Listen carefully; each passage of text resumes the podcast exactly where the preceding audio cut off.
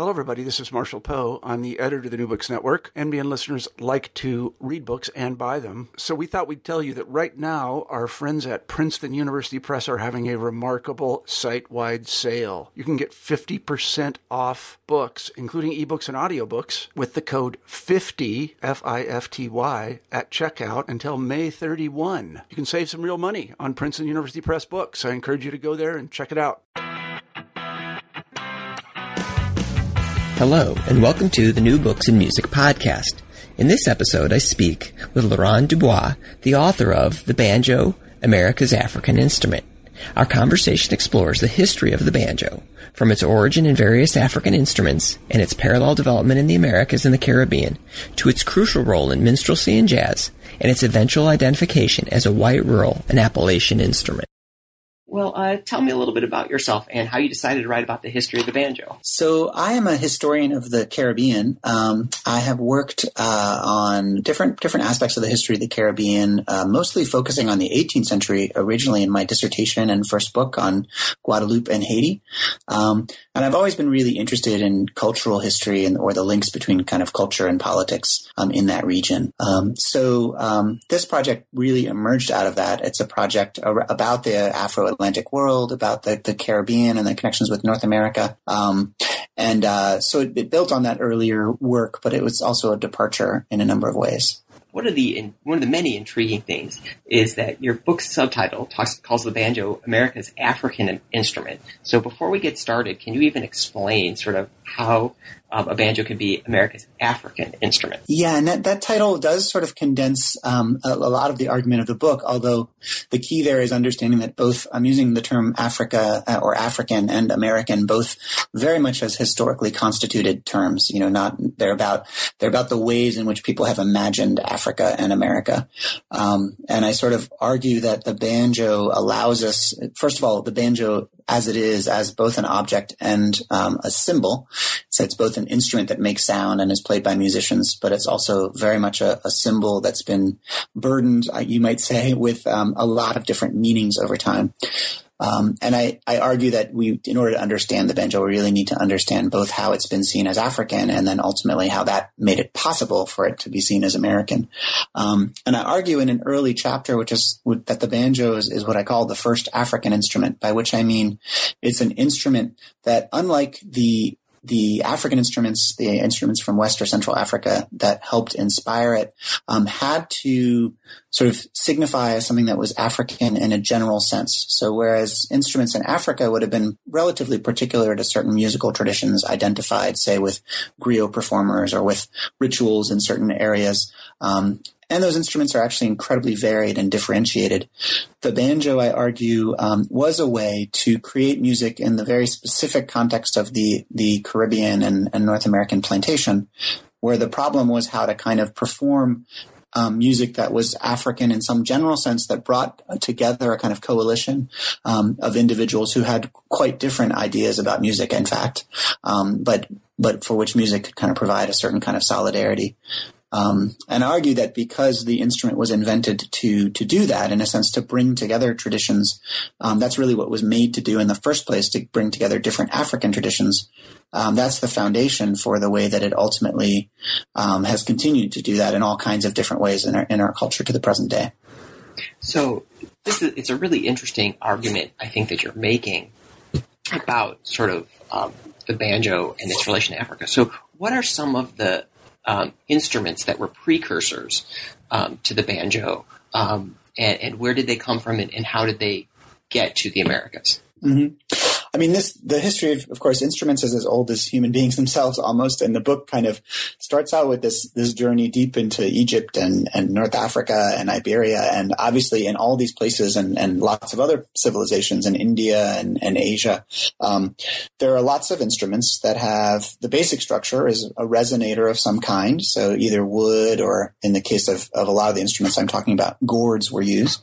This is a resonator, um, and then that can, that resonator um, is attached to some kind of neck, and strings are stretched uh, you know, up and down that neck and over the resonator. The resonator makes it so that the sound travels and um, is louder than it would be if there was no resonator, obviously. Um, but the resonators can be built in lots of ways. We're familiar most sort of in, say, in European musical traditions with things like guitars and lutes, which are built out of wood on all sides, um, have a little sound hole that the sound comes out of, and then a neck with different kinds of strings and constructions. Um, the instruments that I uh, really focus on that are at the kind of root of the story are a variety and incredible diversity, actually, of instruments in Africa that are built with um, either a wooden or gourd body, but then they're covered with an animal skin. Um, different animal skins can be goat or, or other kinds of animal skins. And that creates a resonator that's a very particular kind of sound. It's, um, you know, you, you might think of it as almost like a drum as opposed to something else. It's almost, in fact, one you can sometimes describe the banjo as a drum on a stick. Is, is some is sort of the easiest way sometimes to describe it. Um, but the fact that the resonator has the skin on it um, is, I think, is is what I argue is kind of the, the base definition of what a banjo is, and that construction is something you can find in literally hundreds of different kinds of lutes and harps in West and Central Africa. Um, you know, there's a collection in Tervuren, in the, this Belgian museum that was that emerged out of the colonial process, and these were um, instruments taken from the Congo that has over 400 different types of lutes and harps, um, most of them made with this kind of construction with the skin. Um, in West Africa, too, there's just a profusion of them. Um, some of the better known ones, uh, an instrument called the ngoni, um, also sometimes called the halam in different contexts, which is kind of a long oblong body. Um, this is the instrument most often or very often played by griot, um, who are hereditary musicians in, in West Africa. so that's an instrument people might have seen on the stage outside Africa. The kora, which is a harp, um, a harp-like instrument, a very complex harp-like instrument, is also more commonly seen on the concert stage.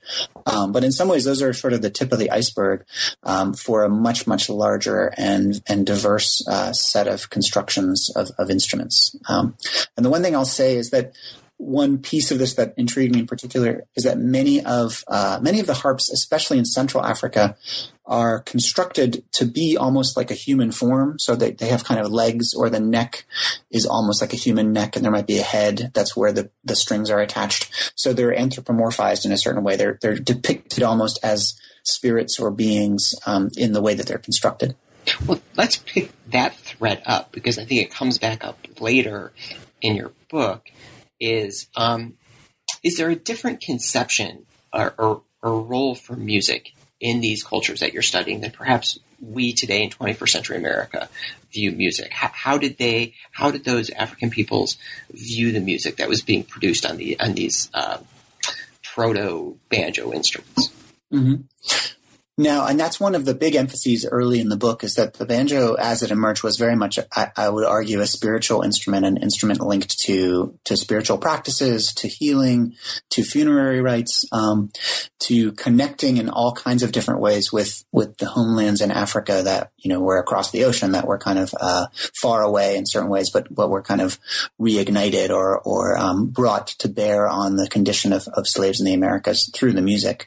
Um, in in the early chapters I describe, you know, there are some some harps and that were played in really deeply religious contexts that were ceremonial instruments um, that allowed sort of spirits to come. Um, in the case of the griot in West Africa, you have also a, a kind of powerful, essentially, you know, religious and political m- meaning to the music. The music is transmitting history um, and kind of helping to produce history by the way that it transmits history and the griot take have a very important role in the kind of politics and, and life of, of many societies. Um, but you certainly also have other instruments that are much more kind of you might call them just sort of vernacular recreational, played for dancing um, in less formal contexts and and the musicians who play them might be trained in different ways. The griots are really hereditary, kind of passed on by generation to generation.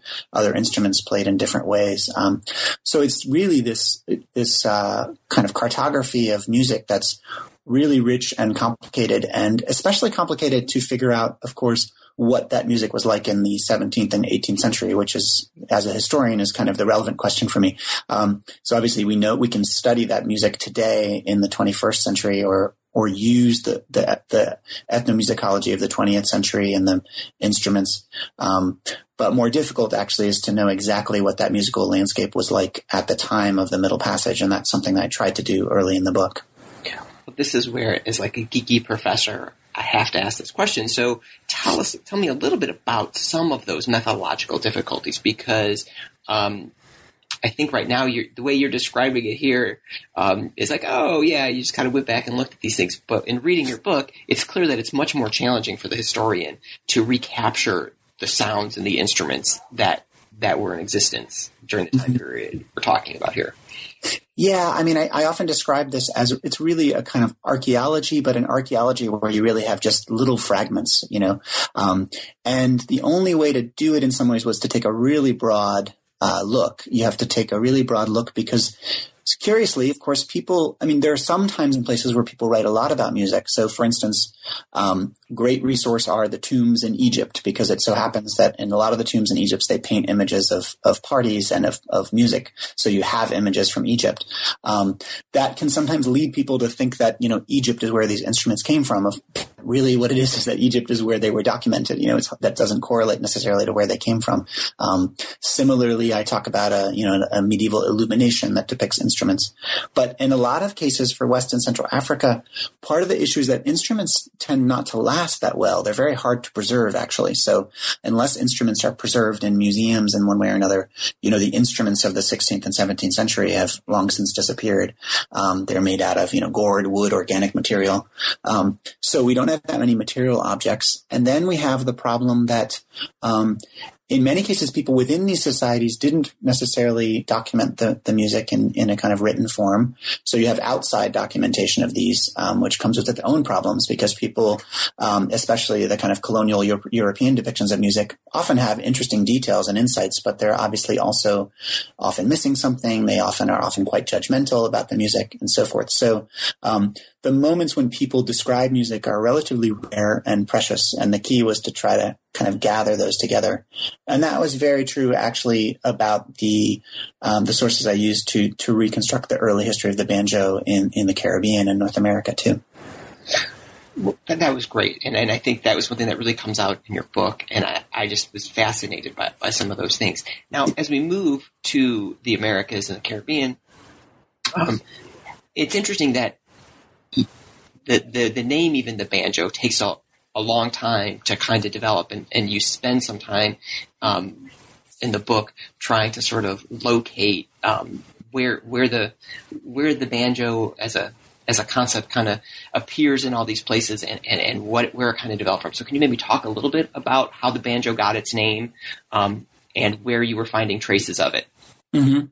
Yeah, I mean, I actually begin the, the, book with a list of all these different names for the banjo. I mean, I say the first line of the book is that the banjo has had many names, um, and then I argue it. They've all they all kind of coalesce around describing one particular sound that I think is essential to, to this instrument, which is that sound of strings humming over skin, as, as I describe it. So it's it's having strings having a neck, but having a, an animal skin, um, which which is a way of you know the key about this is it's a sound that that you might hear, but in a sense you also feel. Um, it resonates, it vibrates in a kind of way. Um, you know that would be different from other types of t- types of instruments, and I think that's kind of key. Um, so it's always puzzling to try to figure this out. That, um, of course, we have a lot of different ways of, of thinking about cultural history.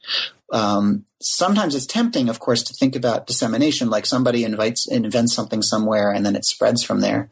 Um, but at the same time, it seems like with musical instruments, you more often have certain kinds of parallel developments, um, people finding the same way to do something in different places. It's really hard be, when you have so, so few fragments. It's really hard to trace a kind of linear story.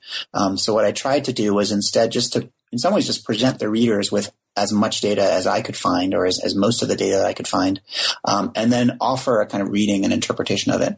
Um, and what I try to argue there is that um, there are somewhat similar circumstances. The plantation world, especially in the Caribbean and certain parts of North America, is bringing together with inc- a lot of density and a lot of speed cultural groups from all over the continent. Um, obviously, there's variation in different places. You have different people coming from different parts of Africa. Um, but in some ways, the problem that the musician has, um, which is where I really try to foreground it, you know, what, what did a musician who was f- facing this situation or a musician who wanted to play music in the in the plantations um, for these groups of people. The problem that they had was how to play music that kind of allowed as many people as possible in. Um, and while, of course, throughout history and culture, there's been many cases of cultures coming in contact and and you know encounters all over the Americas, obviously. Um, it does. I, I, do argue, as Caribbeanist often has, that there was something about the intensity of um, the bringing together of these different African groups, um, the level of kind of the, the, arrival, the steady arrival of people into this very deadly plantation environment where you had you know fifty percent death rates. Um, and the kind of intensity of that that created a, a pretty particular cultural moment um, in a certain way. And that so in some ways the banjo is an artifact i would argue of that of that very particular kind of cultural moment and the needs that emerged from it. And um, one of the things i thought was interesting was how many of the europeans described the instrument. So what were some of the ways that some of the, the european travelers um, was primarily travelers i think although i guess it was some people who, who worked there um, how did they describe what they were seeing with these banjo-like instruments? Mm-hmm.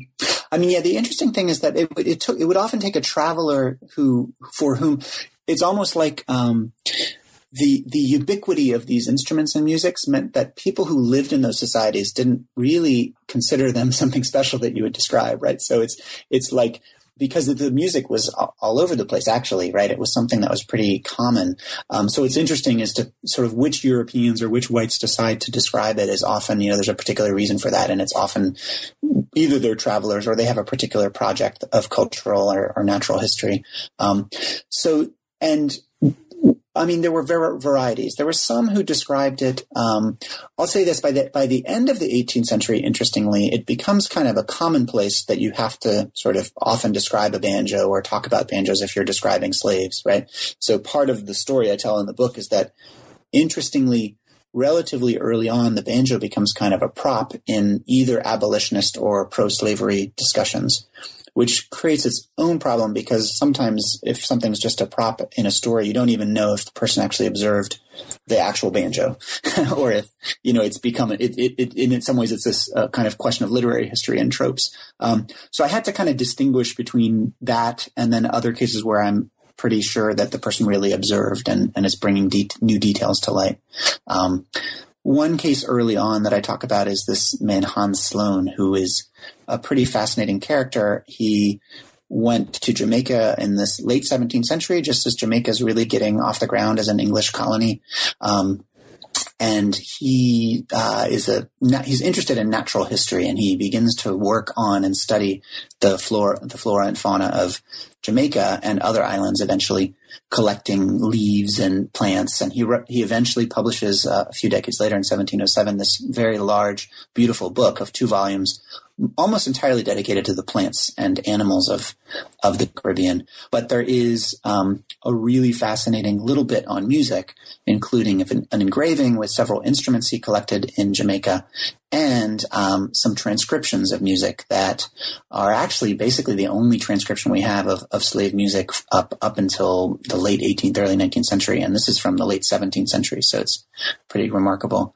Um, his collection, he ends up becoming a kind of big collector, and his collection is the basis for the British Museum. So he has this huge impact on kind of English collecting. But it all really began in Jamaica, and it began actually interestingly because when he wanted to learn about plants and animals, especially plants, he realized that that often the enslaved Africans had some of the best knowledge about those plants. So that's how he first kind of entered into discussion with them and ended up documenting their culture. So that's one example. And then there are many others in the book of somebody kind of unique who had a unique eye one for one reason or another and then because of that documented and kind of passes on um, information that's really critical for for this history well, one of the, the, the threads that you kind of mentioned, and this is really going to kind of push us into the 19th century, is um, how banjos became really central in sort of representing certain images of African Americans, especially in the United States.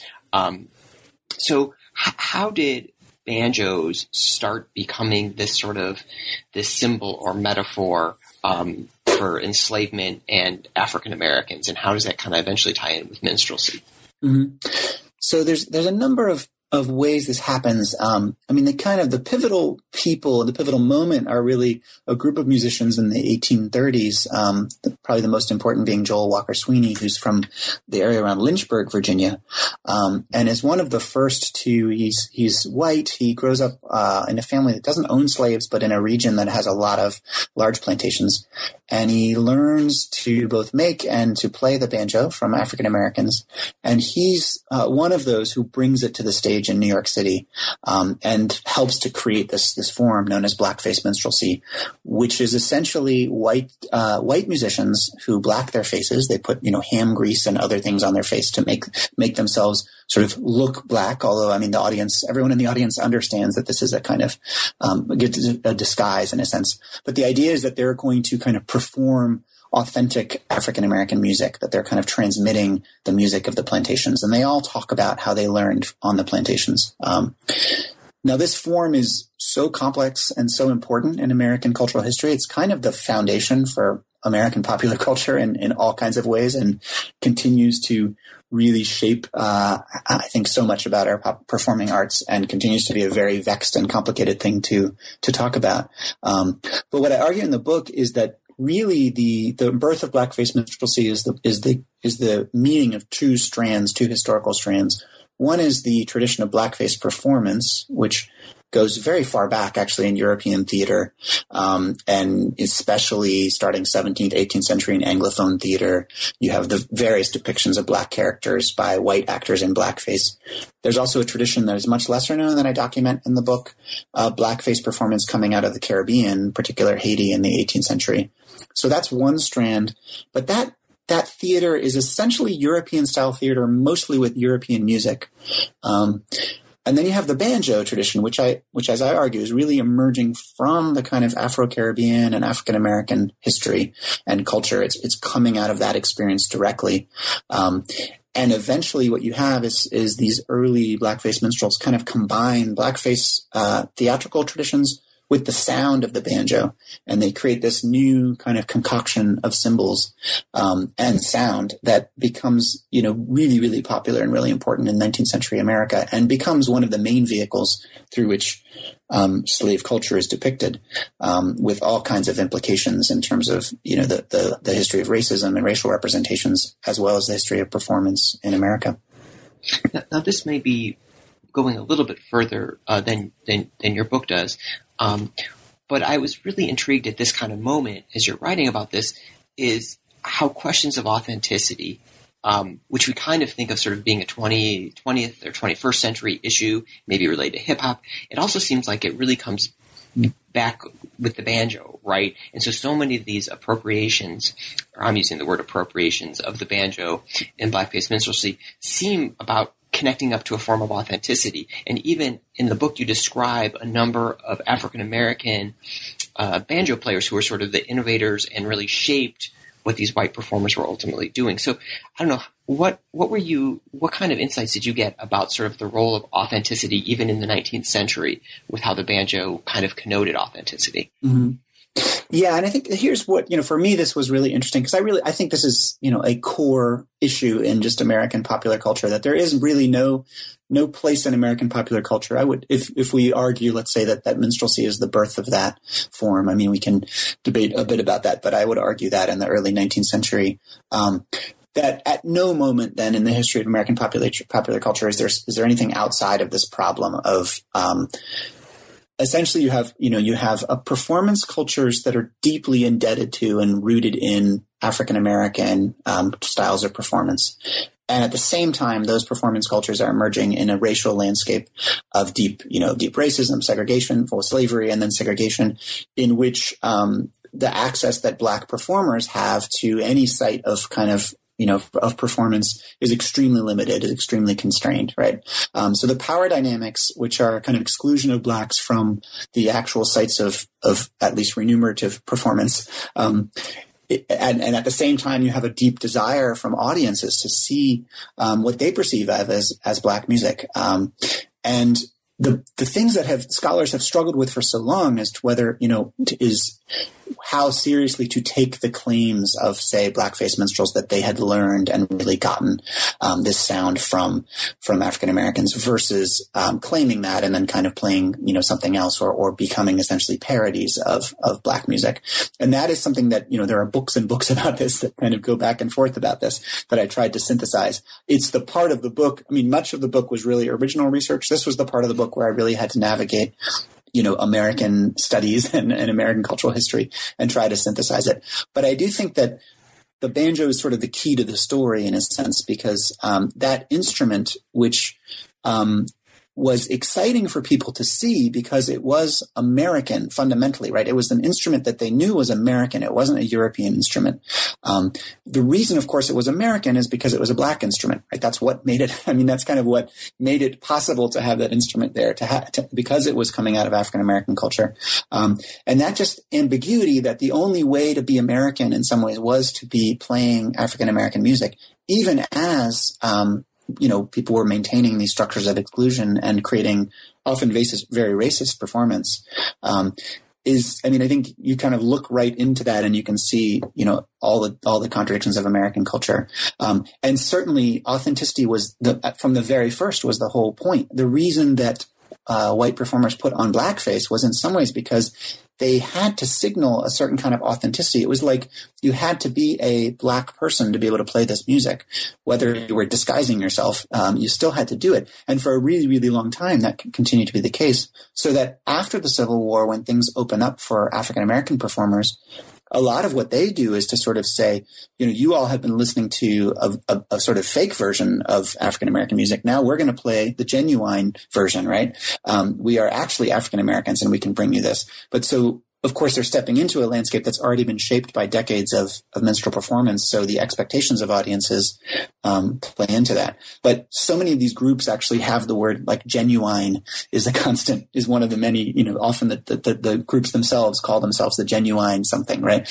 Um, and so authenticity is at the, at the core of this. And I think the, the, the re- there's really interesting connections to be made between the, the fact that this continues to be uh, a central issue in popular culture in America and this deep history. And again, uh, trying to keep all the threads of of the the book kind of uh, together here is one of the things I thought was interesting, and it took me I don't know probably much too long to kind of figure this out and remember this. Is that as I was reading the book, I was thinking, oh yeah, you know, I know how instruments are created. You go down to the music store and you, you, you buy an instrument that's been mass produced. And mm-hmm. so when we get to the 19th century, I, I really, I guess I had this, uh, this moment where I, maybe an epiphany where I was like, oh yeah, it's really not till the middle, late 19th century where it's, you have banjo makers as mm-hmm. opposed mm-hmm. to musicians who are making their instruments. So can you maybe describe this transition and how sort of the beginning, I don't know, say mass production of banjos, but sort of the centralized production of banjos. How does that change things, and how does that that affect the banjo? Mm-hmm. I mean, that's a, that's sort of a pivotal change in in the history of the instrument, um, and it's linked to minstrelsy, right? So the rise of minstrelsy. It, in the early minstrels make their own, are kind of making their own instruments for the most part. Um, so the rise of that creates an audience who of people who are also decide that they're interested in playing the same instrument, right? So amateur musicians, um, and you eventually get these books that sort of teach, you know, some of the first books that teach you how to play the banjo. Um, the the big kind of construction issue for the banjo that I talk about throughout the book is that um, while having a skin on a resonator it makes a very beautiful sound, it's also a kind of technological challenge. How do you attach a skin to something fragile like gourd or wood? Um, and early on, there are different ways. Actually, some West African instruments do this with like leather s- strings. I mean, kind of you kind of tie it to something. You can do that. Um, but in a lot of the constructions in the New World, it seems to have been sort of tacked on. Um, and we have um, there's one. There are two. There are two kind of extant gourd banjos from the Caribbean from the 18th and early 19th century. One of them, I think, the most interesting and important is is a Haitian one, um, I write, which I write about extensively in the book. So just having that, we're able to see certain parts of the construction. The point was you had to tack on these with literally metal tacks, these skins. Um, and skins, of course, stretch and contract, uh, especially in kind of colder weather and wet weather, um, which is one of the reasons I argue, and this was an insight I gained from, from Pete Ross, who is a, a banjo maker. Um, that in a lot of contexts, especially in kind of Northern European context, it would have been just really hard to maintain a skin on a on a on a um, on a resonator, which is probably one reason why this this essentially faded out of European instrument makers' uh, a sort of repertoire.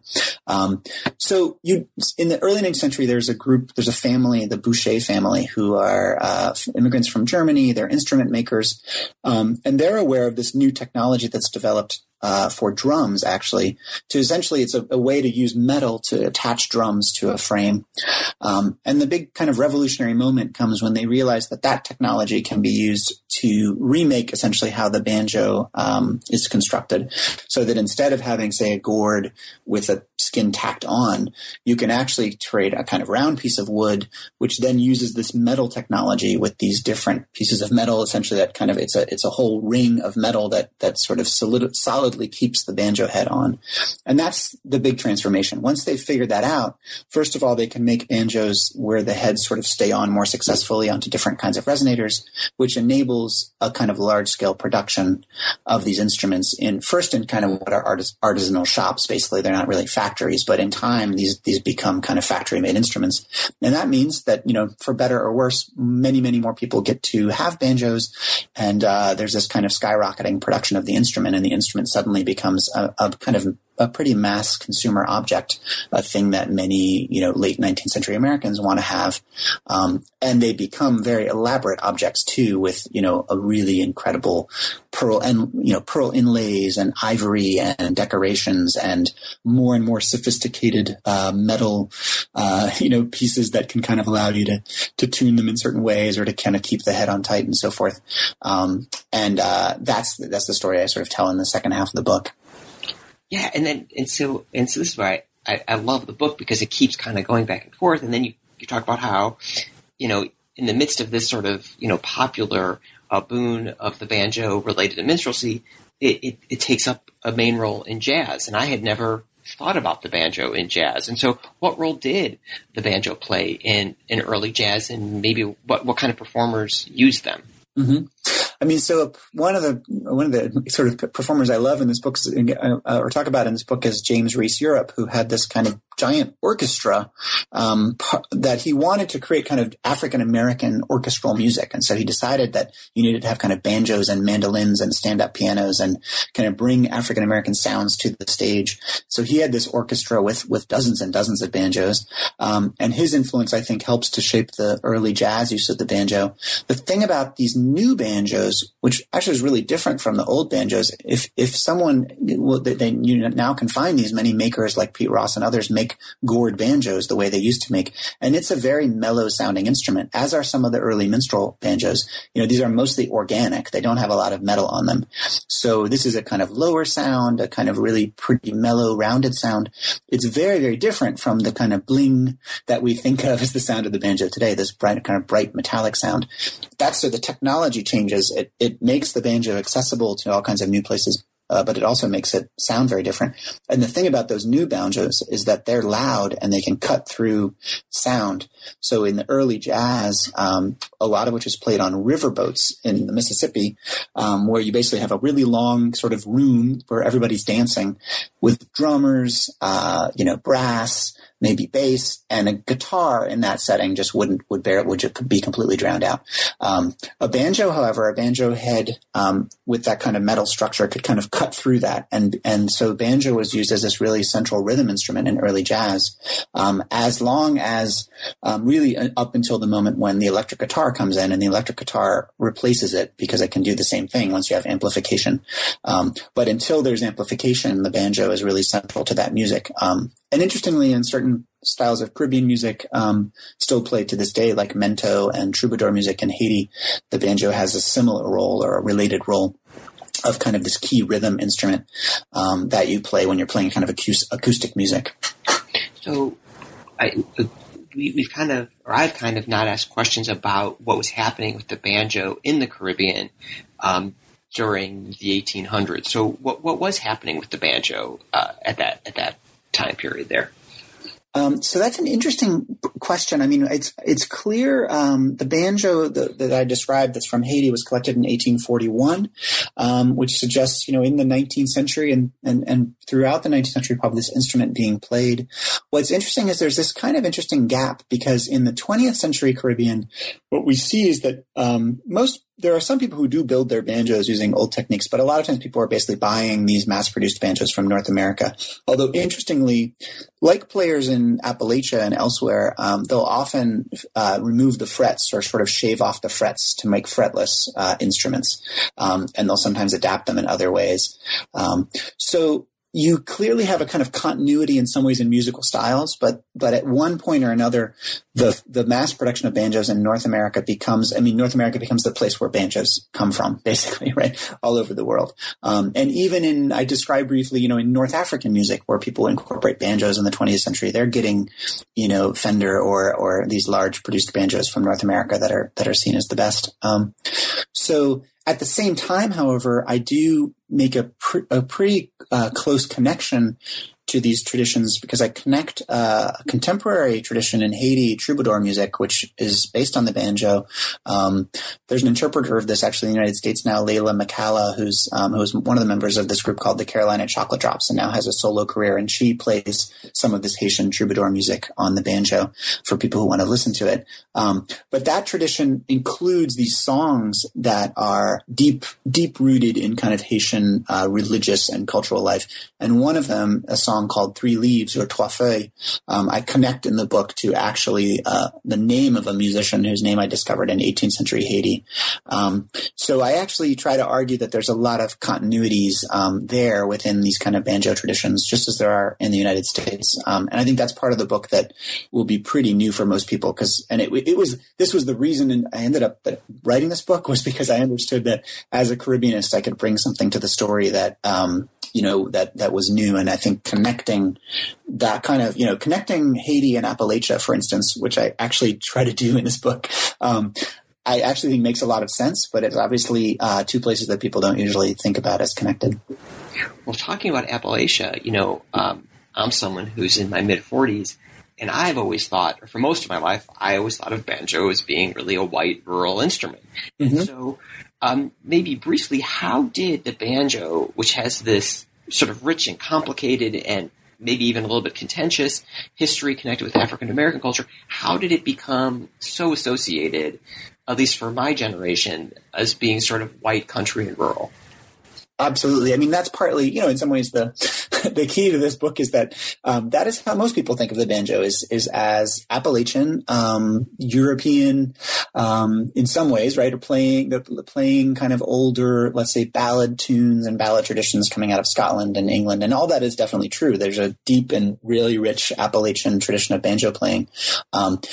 I think, you know, part of this is that um, there's a great book uh, called Segregating Sound, which sort of shows how throughout history, or especially in the 20th century, both record labels and folklorists and others um, often tended to approach music in a way where white and black music were kind of thought of as in some ways parallel strands in a certain way, um, which is sort of remarkable given how clearly intertwined they've been throughout our history. But, you know, that's how, a kind of a projection of, Amer- of American racial ideology onto the musical sphere. And Appalachia, therefore, came to be constituted um, in the imaginary of America as a kind of site of, of relatively isolated white communities, you know, who had been in the hills, right, and there for, for generations, and where you could therefore find kinds of music that um, had been passed on from generation to generation.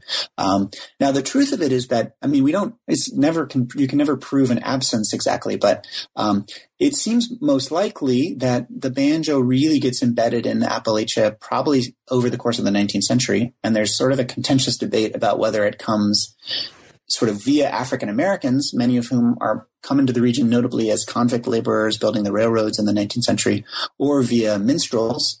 Um, I like in a very cultural historian way, I think it probably came with a bunch of different routes. And kind of the point is that it moved into this area probably both through minstrel shows and through African American players. And it gets rooted and kind of absorbed into Appalachian uh, life. Um, but the way that Appalachian players play and the way that say African American Piedmont players play, um, these are not, you know, distinct grammars. These are totally interlinked in a certain way.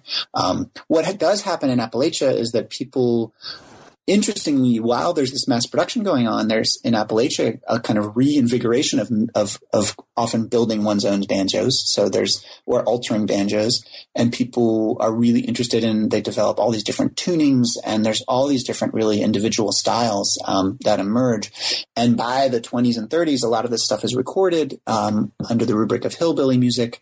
And then there, those recordings become the foundation for the folk revival of, of the 50s in particular through one, one very very famous anthology that basically takes these earlier recordings and kind of um, curates them in a way. Um, and the end of the book is really about that kind of major movement in which you have um, the recordings of music of certain kinds of folk music, um, often from Appalachia, become the basis for this folk revival, and, and in particular through the form of Pete Seeger, who um, you know kind of crystallizes this on so many levels, and who, in a sense, reinvents and kind of transforms the banjo once again in a way that's both very new and also, of course, deeply rooted uh, in this much longer tradition. And that's the kind of image that, so in the 20th century, that's where we tend to hear the banjo, both in, in what are actually interlinked movements, which is the kind of the, the emergence of bluegrass and the emergence of folk, though today these are thought of as almost antithetical in some ways or, or very different kind of social, have very different social and political meanings. Um, but both of those are kind of, in a sense, connected to uh, a kind of reinvigoration of certain kinds of Southern rural music um, that is, again, presented as, as white and rural, um, even though all of them have deep roots um, through the instrument itself and through the styles in, in African American history. Um, and bluegrass music is deeply Afro-Atlantic music. Um, as much as that's probably difficult for people to to fully understand or accept today, um, those connections are quite clear. I think. Well, this has been a wonderful uh, discussion. Um, I've learned so much about about the banjo. Um, but before we go, um, are there any projects that you're currently working on? Um, well, one that I'm most excited about is we've um, developed a website. It's called Musical Passage, uh, musicalpassage.org, um, that'll just be launching uh, right in early June, um, in which we've taken that one transcription of music from 17th century Jamaica, and I've been working with a musician and another scholar um, to allow people to basically hear that music. Um, so we've there are interpretations of that music on banjo to try to kind of reconstruct that. so that's that's one project, and others will follow. I think obviously one thing I learned learned in writing the book is that um, text is great for telling this big narrative, um, but there are pieces of writing about music and sound that you really just can't do unless people can hear it. so, um, so I think uh, some of what I'll be doing in the next little while is, is, is building on the book, but also creating these kind of sonic uh, experiences to to kind of interpret and present um, some of this material in, in sound form as well. That looks great. I look forward to it. Thank you very much. Thank you. You have been listening to the New Books in Music podcast. Today I've been talking with Laurent Dubois, the author of The Banjo, America's African Instrument. This is your host, Richard Scher. Thank you for listening.